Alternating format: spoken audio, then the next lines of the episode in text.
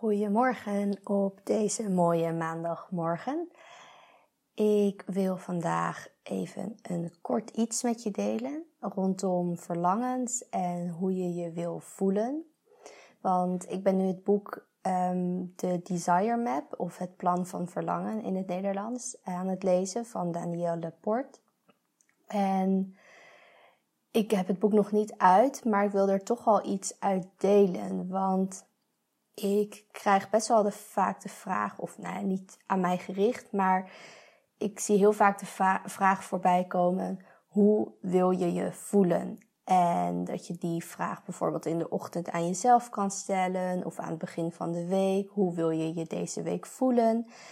En bij mij landde die vraag nooit echt helemaal. Waarschijnlijk ook omdat ik die vraag ergens ook gewoon met mijn hoofd wil begrijpen. En ik misschien juist meer um, het gevoel mag omarmen daarom. En ik zeg zelf ook heel vaak dingen over gevoel. Van dat het veel meer draait om het gevoel wat we hier hebben in Zwitserland. Het gevoel dat ik heb als ik uh, iets leuks ga doen.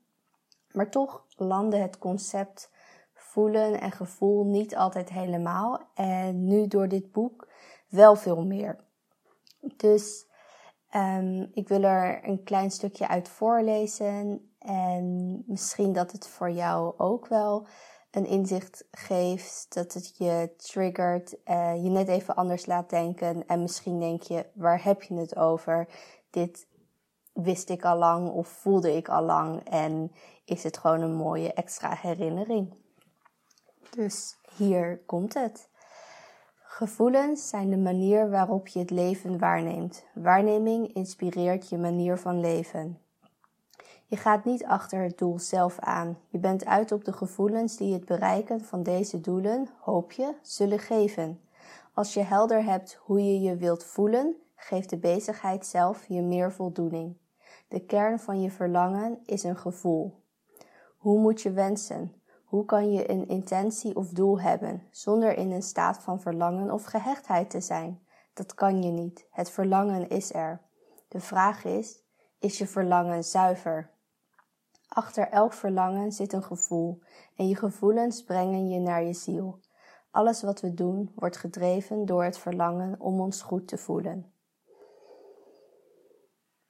Nou, dit is niet letterlijk een passage uit het boek. Dit zijn gewoon verschillende zinnen die ik uh, samen heb gevoegd. En laat het maar even binnenkomen.